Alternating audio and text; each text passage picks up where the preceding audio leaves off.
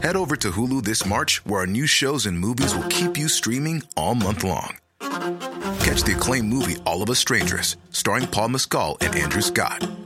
Stream the new Hulu original limited series We Were the Lucky Ones with Joey King and Logan Lerman. And don't forget about Grey's Anatomy. Every Grey's episode ever is now streaming on Hulu. So, what are you waiting for? Go stream something new on Hulu.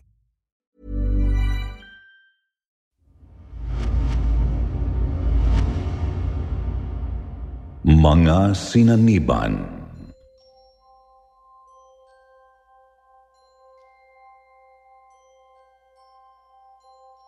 Malamang ay maraming beses na kayong nakarinig ng mga kwento tungkol sa sapi.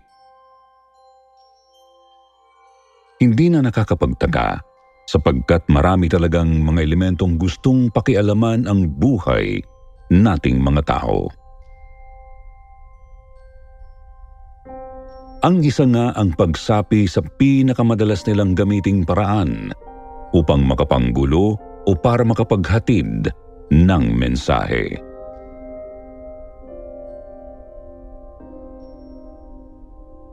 Gayunpaman, alam niyo bang may iba't ibang uri ng sapi? Hindi lang kasi kaluluwa ang sumasapi at may iba't iba rin silang mga pakay.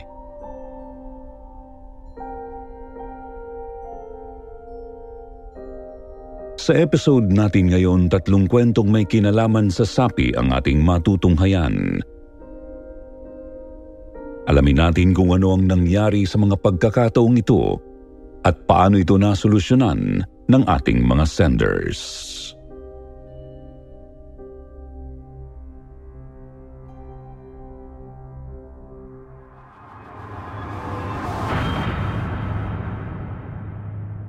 Sinapian ng Engkanto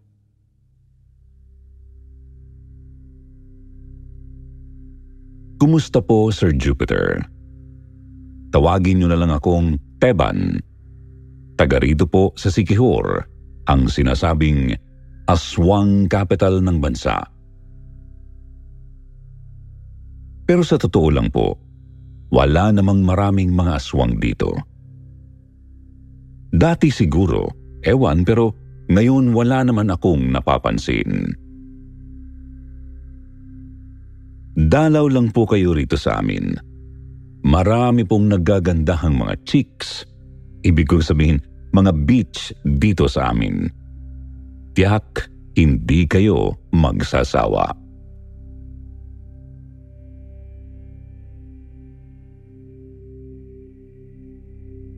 Sir Jupiter, lumiham po ako sa inyo para ikwento ang isa sa mga nasaksihan ko noong bata pa lang ako. 11 anyos pa lang po ako nito taong 1990. Albularyo kasi noon ang namayapa kong tatay Mando, kaya't marami talaga akong nasaksiyang kabawalagang hinarap niya. At ang pinakamatindi ay nang magpalaya siya ng isang engkantong itim mula sa katawan ng isang dalaga.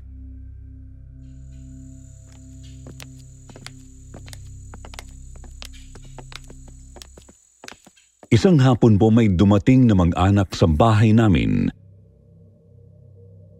Isang tingin pa lang ay halata ng mga mapera. Ang sabi, mga taga-Tacloban daw. Merong tatay, nanay tapos yung anak nilang dalaga. Siguro mga nasa 18 o 20 anyos. Sabi nila kailangan daw nila ng tulong ni tatay kasi may sapi ang kanilang anak.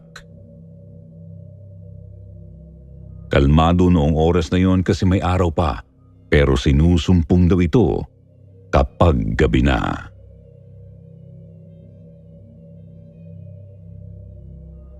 Wala si tatay sa bahay noon kaya sinabihan ako ni Nanay Nita na tawagin si tatay sa sakahan namin ng mais. Si nanay naman ay pinakuluan yung tsaa na pinapainom sa amin ni tatay araw-araw. Pinapainom din niya yon sa lahat ng mga pasyente niya. Gawa sa kung anong halamang gamot, tapos ang sabi ay simpleng panlinis daw ng katawan at kaluluwa.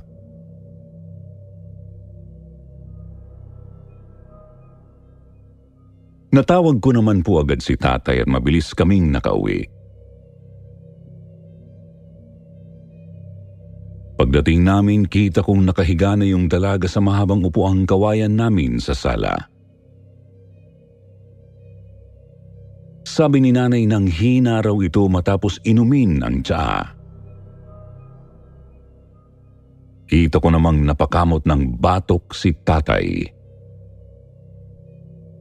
Dinig ko ring napabulong ito sa hangin.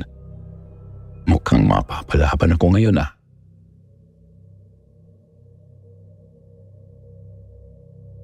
Kinausap ni tatay ang mga magulang ng dalaga, Sir Jupiter. Sabi nila sinusumpong nga po ang dalaga kapag gabi na, tapos paulit-ulit sinasabing kukunin daw ang kaluluwa nito. Nakapagpatingin na raw sila sa isa pang albularyo bago kay tatay, pero hindi raw nito kinaya ang demonyong nakasapi sa katawan ng babae.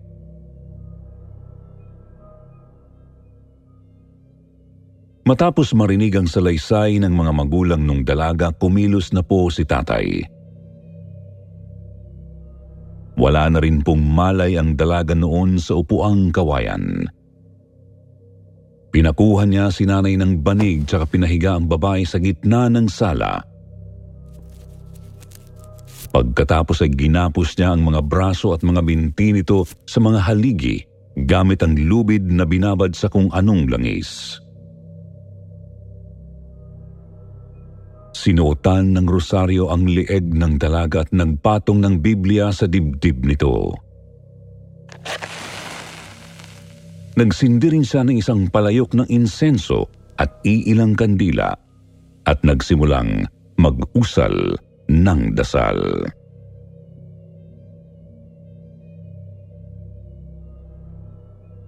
Nang matapos ang dasal, sabi ni Tatay Mando, maghintay raw muna kaming gumabi. Kailangan daw muna kasi niyang makausap ang nakasapi sa dalaga para malaman kung paano ito mapapalayas. Alas 4.30 ng hapon pa lang noon pero ayaw pakampante ni tatay. Talagang nakabantay lang siya sa gilid ng dalaga. Nakalapag din sa tabi niya ang isang tangkay ng kung anong halaman.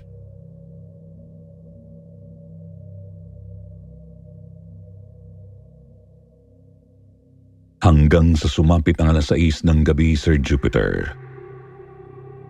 Nagmulat na po yung dalaga. Pero mukha naman siyang matino kung titignan. Sumasagot naman ng maayos kapag kinakausap ni tatay, bagamat nagtataka kung bakit siya nakatali.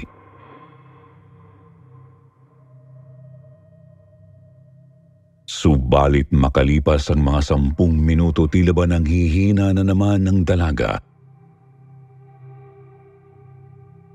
Sabi niya nahihilo raw siya. Kasabay noon ay unti-unti ring lumamig sa buong bahay.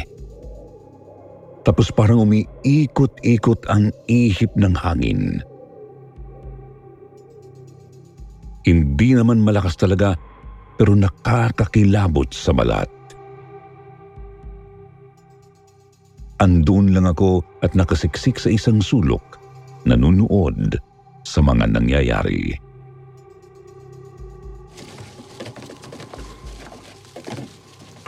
Ilang saglit pa po ay kita ko nang nagpupumiglas ang babae mula sa pagkakatali. Nagsusumigaw na ito, pinagbabantaan si tatay na tanggalin ang mga tali para hindi siya nito patayin.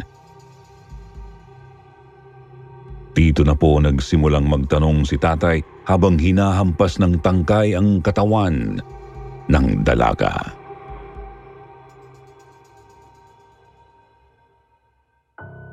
Tinatanong ni Tatay Mando ang nakasapi kung sino ito. Ayaw nitong sumagot. Sinabi lang nito na kukunin niya ang kaluluwa ng dalaga bilang kabayaran. Hindi raw niya mapapatawad ang mga sumira sa kanyang tahanan.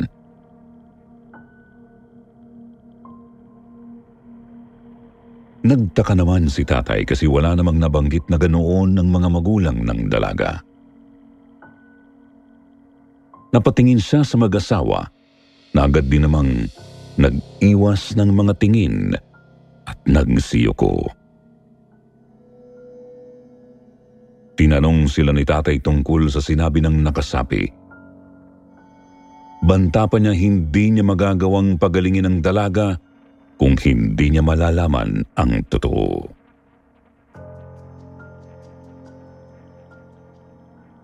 Doon na po umami ng mga magulang ng dalaga, Sir Jupiter. Sabi nila may lupa raw kasing inagaw ang tatay ng dalaga dito lang sa Sigihor. Bali agawang lupa ng magkakadugo. Pagkatapos ay tinayuan daw nila ng sementadong bahay yung lupa. Yun ang pinaghihinalaan nilang kinaroroonan ng tahanan ng engkanto kasi doon nagsimula ang sapi.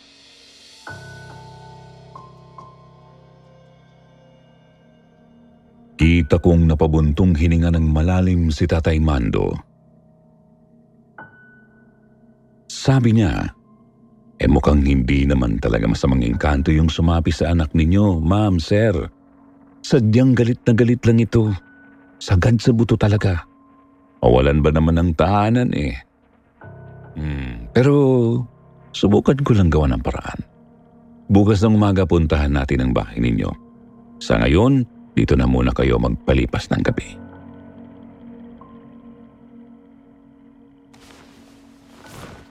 Yun nga po ang nangyari, Sir Jupiter. Doon natulog sa may sala ang mag-asawa, pati si tatay ay naroon din sa malapit. Hindi kasi inalis ang pagkakatali sa dalaga kasi tuloy-tuloy pa rin ang pagpupumiglas nito. Huminahon lang ito nang sumilip na ang araw.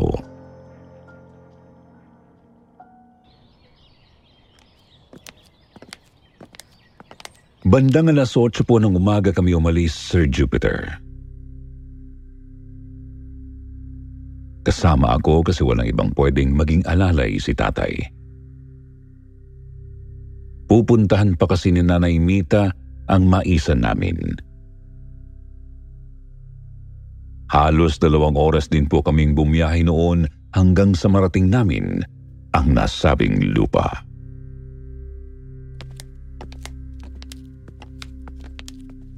Pagkarating na pagkarating namin ay agad sinuri ni tate ang paligid gamit ang pagtatawas.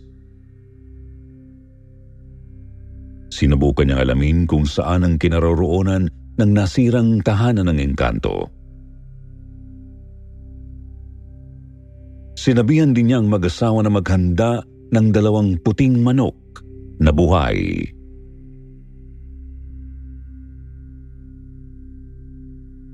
Hindi nahanap ni tate ang tahanan ng engkanto sa paligid ng bahay kaya nagpaalam itong papasok. Umayag naman ang mag-asawa habang nakasunod lang ako sa kanila. Yung dalaga rin ay kasama namin pero halata kung wala ito sa sarili. Lutang kung titignan.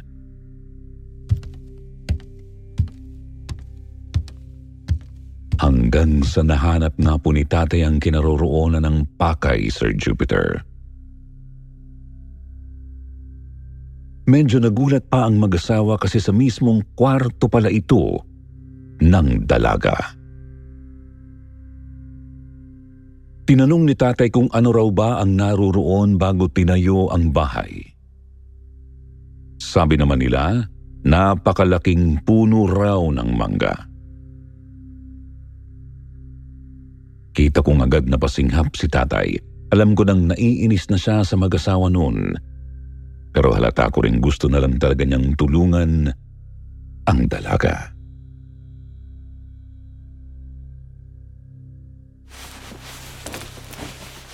Nagsimulang maganda si tatay sa loob mismo ng kwarto. Nagtirik ng mga kandila, nagsaboy ng asin at nagsindi ng insenso. May nakahanda ring piraso ng kahoy sa sahig. Doon daw mismo siya mag-uorasyon para kausapin ang engkanto. Subalit hindi pa man tapos ang paghahanda. Nagulat na lang kami ng biglang mangisayang dalaga.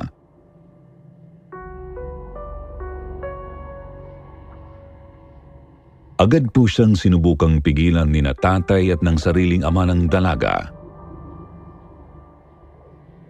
Pero sadyang napakalakas po niya. Nakakapagtaka kasi malakas naman ang tatay ko Palagi kasi yung nagbubuhat ng sako-sakong mga mais at palay sa bukid, tapos batak pa sa mga gawain doon. Hindi ko malaman noon kung paanong nagawa ng isang dalaga na mapatalsik si tatay.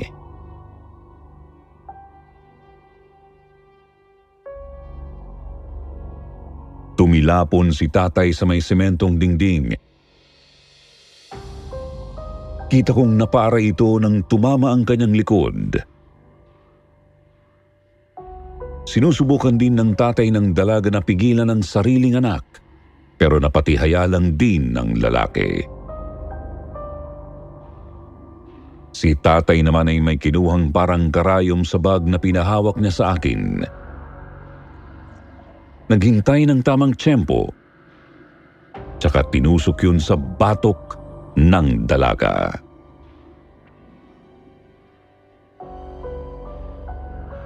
Doon din po ay nanghina ang dalaga Sir Jupiter. May malay pa naman pero hindi na ito makapanlaban. Kaya mabilis siyang tinali ni natatay sa kama nito. Tuloy-tuloy lang ito sa pagsigaw sa kakaibang boses. Agad ding sinimulan ni tatay ang orasyon tapos ay kinausap ang engkanto.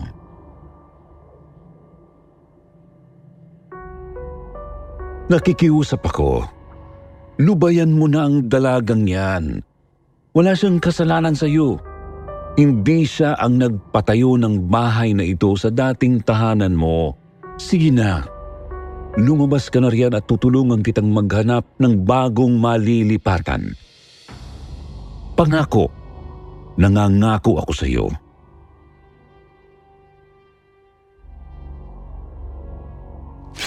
Ginilitan ni tatay ang manok at pinatulo ang dugo nito sa piraso ng kahoy na nasa sahig. Pagkatapos ay bigla na pong huminahon ang dalaga bago nawalan ng malay. Hindi ko po naintindihan agad kung ano ang nangyari.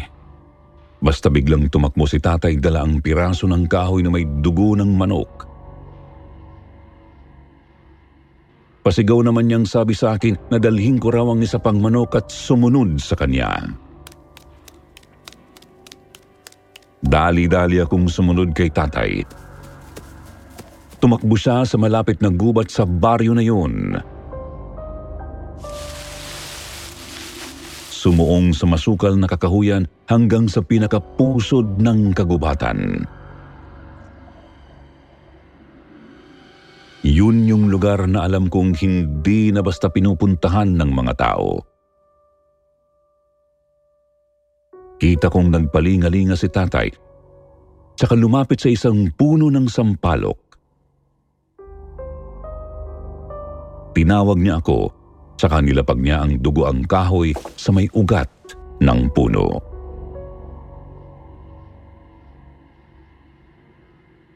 Doon po ay nagdasal ulit ng mataimtim si tatay. Ginilitan din niya ang hawak kong manok tapos ay pinatulo ang dugo nito sa ugat at katawan ng puno ng sampalok. Ilang minuto pa po ay naramdaman kong umihip ang malamig na hangin. Nagpaikot-ikot ito sa puno. Pagkatapos natanaw ko sa may likod ng puno ang isang tila anino na hugis tao ngunit nakatayo.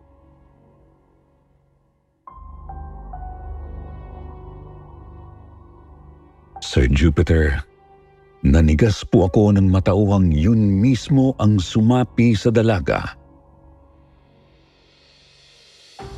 At nakahinga lang ako ng maluwag nang makita kong tumagos ito sa puno. Tsaka naglaho.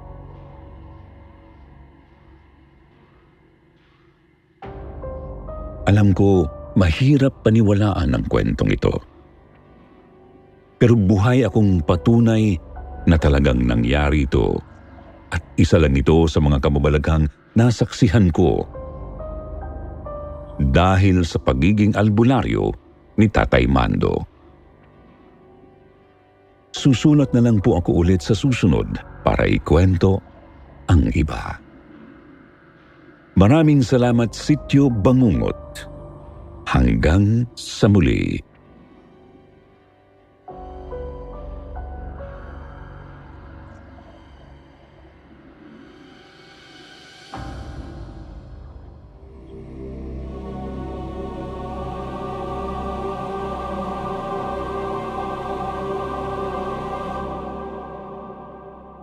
Sapi sa inuman. Magandang araw sa inyo, Sir Jupiter, pati na sa lahat ng mga bumubuo ng sityo Bangungot. Magandang araw rin sa lahat ng mga tagapakinig ng inyong programa.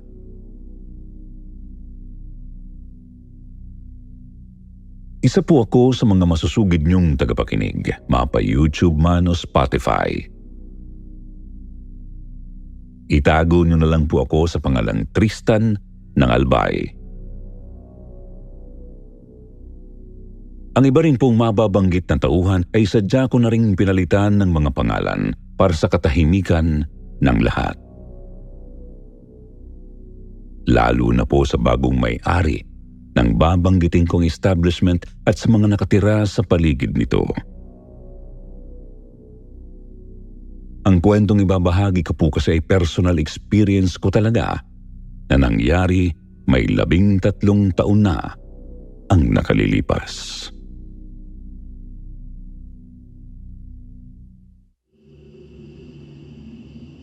Isang gabi ay nagkayayaan kaming magbabarkada na sina Darwin, Sunny, Robert, Ace, Babing at John Paul. Mag-inuman daw kami sa bahay na nasa likod ng isang computer shop na pinagtatrabahuan ni na Darwin at Sunny. Masaya kaming nagkukwentuhan, tawanan at kantahan habang nagiinuman. Parang noong nakaraang mga gabi lang na nakasanayan na namin. Pero iba pala sa karaniwan ang gabing yun.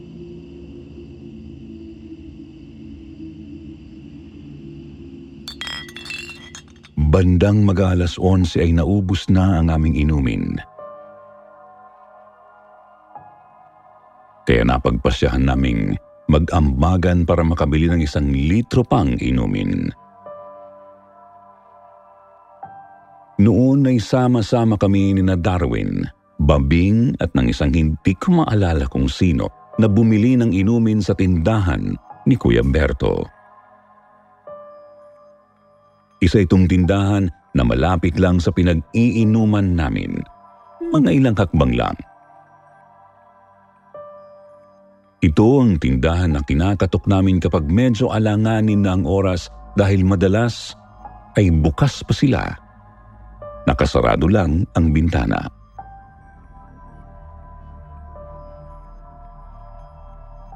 Ilang ulit naming tinawag si Kuya Berto at kinatok ang kanyang bintana, ngunit walang sumasagot.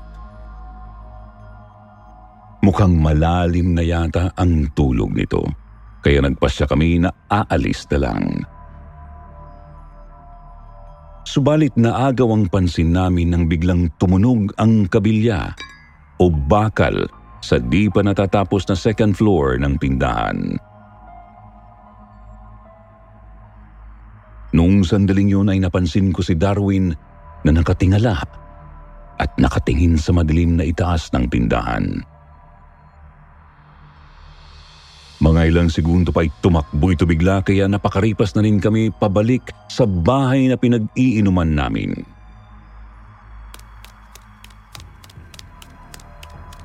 Hindi kami lumingon. Tuloy lang kami sa pagtakbo Nagtaka kami kasi noong una akala namin tinatakot lang kami ni Darwin. Minsan pa naman ay nang titrip talaga sa amin to. Nakakapagtaka rin kung bakit siya matatakot gayong may kalakihan naman ang kanyang pangangatawan, yung katawang batak talaga sa trabaho.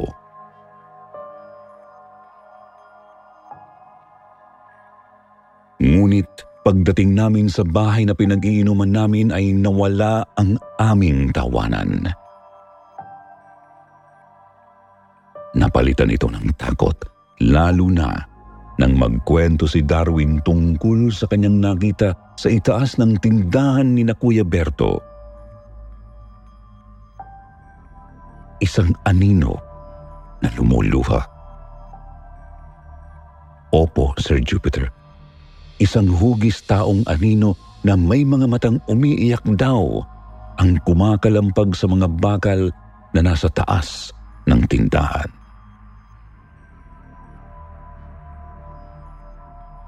Maya-maya pa ay bigla siyang napayuko habang nagkikwento. Sinabi niyang sinundan daw kami ng anino kasi nakita niya ito kanina sa may gate. At ngayon ay nakikita niya ito sa mismong harapan niya, katabi namin. Mas lalo kaming natakot, Sir Jupiter. Lumala pa nang mag-umpisa na siyang umiyak. Ang may pinakamalaking katawan sa amin ay nagsimula ng humagulhol. Pagkatapos ay nagsasalita kung bakit daw ba kami nandidistorbo at kung ano-ano pa. Para bang ibang tao na ang kausap namin.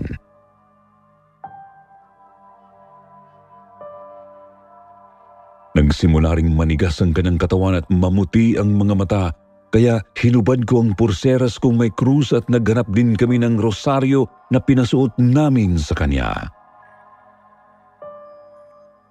Doon ay sabay-sabay kaming nagdasal na magbabarkada.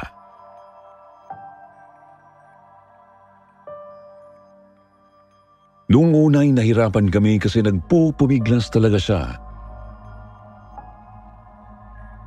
Lumipas pa ang ilang minuto bago siya huminahon at nakatulog. Pagod na pagod kami sa nangyari, Sir Jupiter nawala ang kalasingan namin at napalitan ng takot at pag-aalala.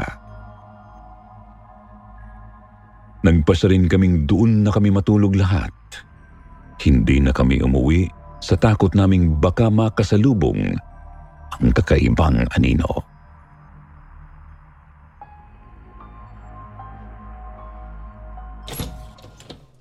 Pumasok kami doon sa isang maliit na kwarto sa bahay Nilagay ko ang rosaryo sa doorknob.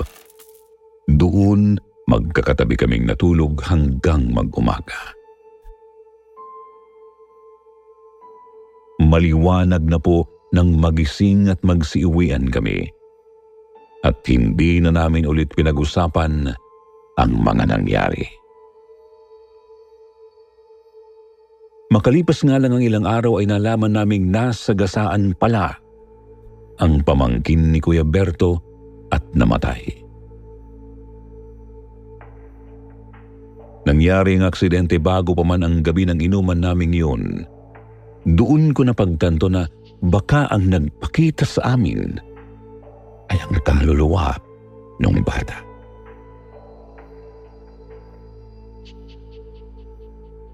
Sa ngayon ay lumipat na ng tirahan ang may-ari ng computer shop kasama sina Darwin at Sunny.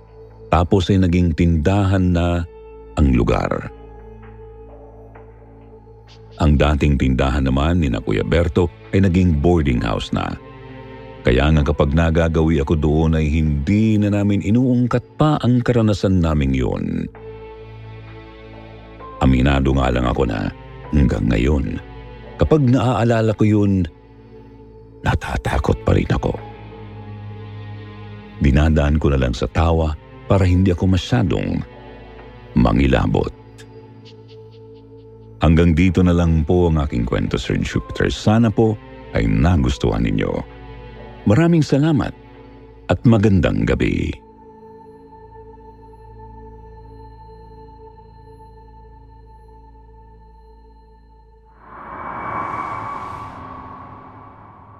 Huling Habilin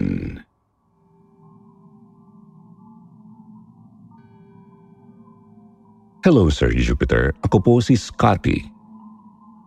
Gusto ko lang pong ikwento ang mga nasaksihan ko noong 2009. Nuebe anyos pa po ako nito at ngayon ay 23 anyos na. Ngunit nananatiling sariwa sa alaala ko ang lahat ng mga nangyari noong gabing yon sa pamilya namin. Isang pangyayaring dati ay napapanood ko lang sa mga palabas sa TV. Ngunit nasaksihan ko mismo nang mangyari kay Mama.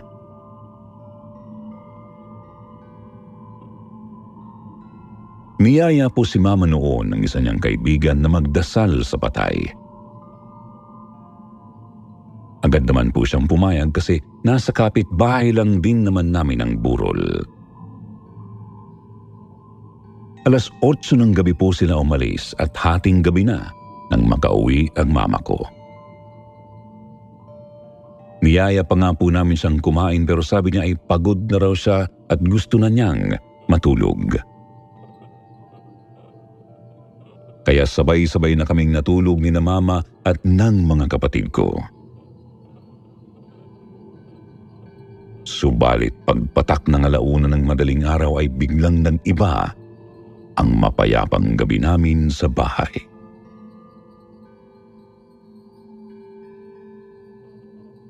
Sir Jupiter, nagising na lang po kaming lahat nang biglang tumawa ng malakas si Mama. Napakalakas na tawang hindi pangkaraniwan. karaniwan kasi nakakakilabot din talaga ito kung papakinggan.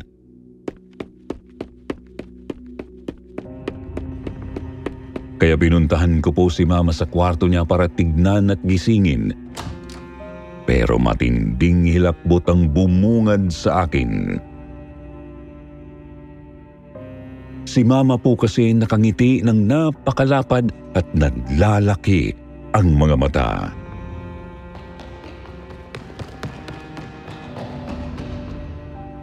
Agad akong napatakbo papunta sa kuya ko kasi hindi ko talaga inaasahan ang nakita ko noon. Napaiyak na lang din ako sa kilabot. Ilang minuto pa po ay lalong tumindi ang takot naming magkakapatid nang makita si mama na naglalakad na parang sigbin. Nakabaliktad po.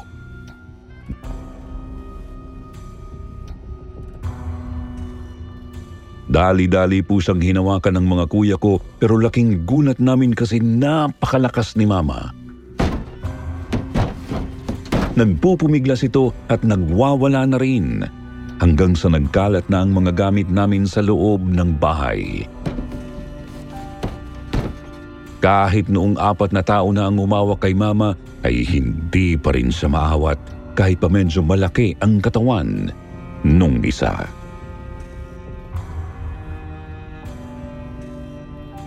Makalipas pa ang ilang minuto nagtaka kami nang mabanggit ni Mama na pupuntahan daw niya ang nag-iisang anak niya. May lagnat daw kasi ang anak niya at kailangan pa niyang alagaan. Doon natanto ni Kuya na may sapi si Mama. Kasi hindi lang naman iisa ang anak niya kaya naman dali-daling umalis si kuya para tumawag ng albularyo.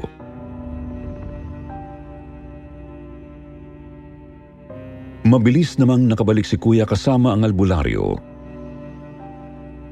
Tinanong ng matanda ang nakasabi kay mama kung sino ito. Sagot naman ito siya raw ay si Edna. At huwag daw naming pababayaan ang anak niya. Wala sa aming magkakapatid ang may alam kung sino ang Edna na yun. Subalit, may isang kapitbahay namin na nanonood sa mga nangyayari. Sabi nito, si Edna raw ang binuburol na pinuntahan at dinasalan ni na mama. Inatake raw ito sa puso kaya namatay. Tapos may sakit ang kaisa-isa nitong anak. Sir Jupiter, mabuti na lang po at magaling naman yung albularyong tinawag ni Kuya. Agad pong bumalik sa normal si Mama at napatahimik na rin yung sumapi sa kanya. Hindi nga lang mawala ang kilabot na nararamdaman namin noong oras na yon. Ngunit may nararamdaman din kaming awa. Naisip kasi naming baka sumapi lang yun kay mama para sabihing huwag pababayaan ang kanyang anak. Isang huling habilin na amin namang tinupad ng mga taga roon.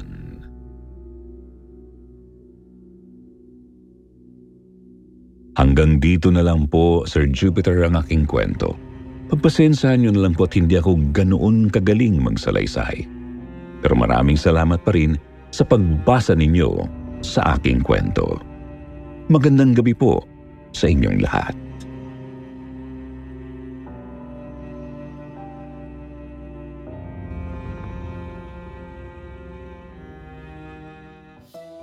At ngayon, eto na ang ating shoutout portion. Shoutout kay Jeneline Acas, Marianne Calma, Lynn Borja, Adriana Fable, Tintin, Shirley Carillo, Idfer, Juan Tuason, Mark Crodel Dazig at Lydia Lopez. Magbasa naman tayo ng magagandang comment mula kina Susan at Infer. Sabi ni Susan, I'm from California. Lagi ko pong inaabangan ang YouTube nyo sa Takip Silim at Sityo Bangungot. Ang gaganda ng mga horror story nyo kaya lagi akong nakikinig. Shout out sa iyo Susan Mazon ng California. I love your YouTube channel. Thank you po. Sabi naman ni Infer, ang daming stories at ang gaganda. Soothing voice, Mang Jupiter. Nakaka-relax ang inyong boses. Salamat po sa team Sityo Bangungot. Salamat din sa iyo, Infer. Sa mga hindi po nabanggit, sa susunod na lang po, huwag niyo pong kalimutang mag-reply sa ating shoutout box na nasa comment section para ma-shoutout ang inyong pangalan. Muli po mula sa bumubuo ng Sityo Bangungot. Ito po ang inyong lingkod, Jupiter. Nagpapasalamat.